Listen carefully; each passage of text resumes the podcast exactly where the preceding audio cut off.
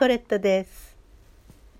実は昨日7月8日は、えー、私と夫のですね13回目の入籍記念日でしたなんで入籍記念日っていうかというとえっ、ー、とね神の前で教会で結婚式を挙げたのは8月15日なんですね。その翌年ですから正式にはその結婚記念日というのは8月15日で12回目になります。ちょっと複雑ですけどね。あのそれでね毎年大体同じようなお店フレンチバルのお店に行くんですけれどもね行ってきました。ね雨の中を。なんかねお客さんが全然いないんですよ。予約してもちろん行きましたけれどもね。そんなに広いお店じゃないので、あの、すぐいっぱいになっちゃうようなお店ですけれども、いつもはね、違う人もいらっしゃってるんですけど、去年なんかはね、違うグループも来てましたけどね、もう何ですか？緊急事態だったか。まあ、とにかく、あの、コロナの最中でしたけれどもね、行ってきたんですね、去年ね。で、今年もまた予約して行ったんですけれどもね、お客さんが私たちだけなんですよ。貸し切り状態。まあでもだから予約しなくてもよかったかもしれないけど。でも心配ですからね。予約しといていきました。ちょっといつもと違うコースだったりするんですけれども。そのお店のね何周年記念かなんかでねメインのお料理がえ半額サービスなんですよね、まあ、その代わり現金のみとかね。それでですからねお酒もちょっと余分に飲んで私はえーと、メルローのジュースをねあの絞りたてのですねまだ発酵する前のジュースをね2杯も飲んじゃいました。まああのちょっとたくさん飲んであげないとねお店も大変でしょ？うんやっぱりもう協力してあげたい気持ちになっちゃいますよね。もう私がやっているネットショップももう全然注文がなくて大変なんですけどね。まあ明日から考えよう。明日から考えようとしながらね何ヶ月も過ぎてしまいましたけれども頑張りますそれでね8月15日がねまあ、教会で挙式を挙げたんですけれどその時のお話をちょっとしてみたいと思います。まあ、キリスト教の信者さんじゃないとあの珍しい話かもしれませんけれどもへえと思ってえ聞いてみてください。えっ、ー、とねこの8月15日というのは私の夫のですね受選記念日でもあるんですね。それでずっと私の夫は何年間もあの聖歌隊に参加して教会の聖歌隊ですねずっと聖歌を歌い続けてきた人なんですけれどもちゃんと勉強したことがなくってでもみんながね聖歌隊の皆さんがもうそろそろ受精してもいいんじゃないの？なんてみんなに言われていたんですね。でもなんか講座に通ったわけじゃないしね。どうするって感じだったんですけど。そしたらね私があの私はハンガリーで受精したんですけど。その時のね、えー、司祭神父様がね時々あの日本に戻ってらっしゃるので上智大学のあの教授だったんですけれどもね。であのイグナチオ教会の司祭でもありました。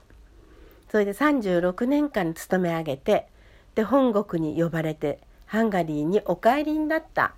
あの司祭だったんですね。それで3年に一度神父様に受選を授けていただいた500名かなもうちょっといるのかなの人たちでねエスケゼの会というのを作ってるんですけどその人たちでですね神父様を何年かおきに日本に呼んでいたんですね。でねその時ねちょうどねあの日本に来る時だったんですけれどもで私がねその現在の夫と結婚しましたってお知らせしたらそれでは是非あの結婚式をやらなければいけませんって言われましてねでもその前にねまあお願いしたんです神父様にねえー、ちょっと私の夫がね受精したいと言っているのでどうでしょうかと言ったらもちろんもう喜んでということでねそれで急遽ですね神父様が日本にいらっしゃってから何日か経って8月じゃ15日にしましょうかということであの私の夫も受選することになったんですね。そして、えー、聖歌隊の皆さんとか、え、合唱団の皆さんとか全員は呼べないので、まあ、キリスト教にご縁のある方たちを中心にあのご招待しました。そしてね最初は結婚式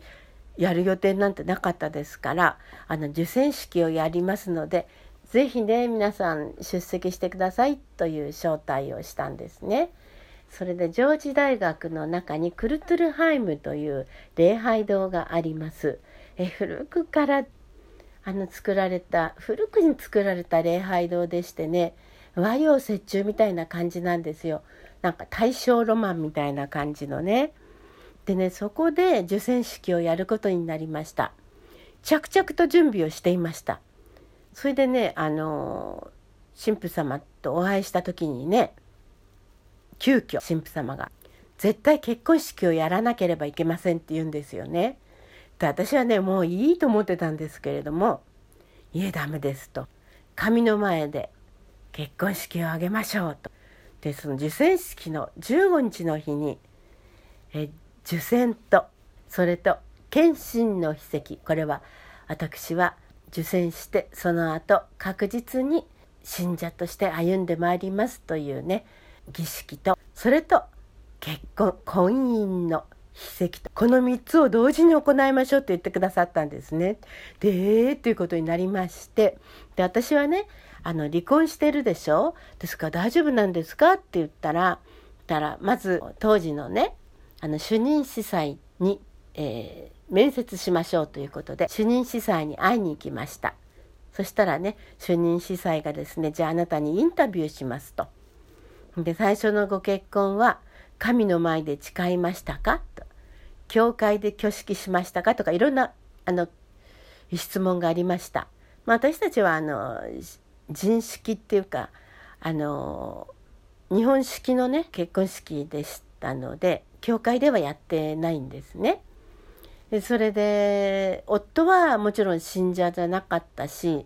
まあ私も結婚式を挙げた時は信者じゃありませんでした。しかも夫の方から離婚を提案してそれでどうしてもということで私が承諾したという形ですのでまあそれならね、えーと、新たに再婚する資格がありますと言われたんですね。そして神の前で祝福してもらうことができますよとそしてじゃああの早速結婚式の準備をしてくださいということになったんですよ。それでクルトルハイムでですねあの挙式も行うということになりました。でも何しろ準備してないのでねもう大慌てですよ。そのあの挙式をやることになった8月15日の当日ですね近所の百貨店に行ってね着るものまさかウェディングドレスなんてないですからね、えー、白っぽいブラウスとああの白っぽいあのスカートね。それを急いで急遽準備しまして。でそれで誰か花束を準備してくれたんだったかな？あと写真カメラマンもね2人ほど用意してくださいまして。それでオルガニストもね、えー、お友達の奥さんがオルガニストでしたのでオルガン弾きますよということで引き受けてくださって当日ですねあの夫のあの受選式にいらっしゃった方には急遽ですね私たちの結婚式もやることになりましたってその場でねお伝えしたというわけです。皆様もびっくりするやら嬉しいやらでね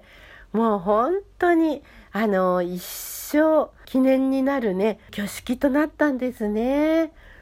まあその時ねいらっしゃってたあの方でねお亡くなりになった方もいますけれどもね2名かな。もうすごい悲しいですけれどもね。そして何といってもその時知識を担当してくださったネメシャゲ神父様というハンガリーの神父様なんですけれども、うん、去年ですねついにね天国に召されていきました。一昨年の12月にですね倒れられてそのままねえ寝たきりになりまして去年ね天国へ行かれましたね。もう本当に大好きな神父様だったんですけれどもね、えー、もう二度とお会いすることができなくなってしまいました。私ね娘と息子をね結婚式に招待したかったんですけれどもその時ね私の母がねちょっとあの胃潰瘍で入院してまして。で母のところつまり祖母ですね。にねあの病院にお見舞いに行くという約束をねあの子供たちしてたんですよ。それでね母は喜んで待ってるから破るわけにいかないよねっていうことで泣く泣く、えー、式じゃなくておばあちゃんの方に行ったわけですね。子供たち2人は。残念でした。でもしょうがないですよね。それもまた人生です。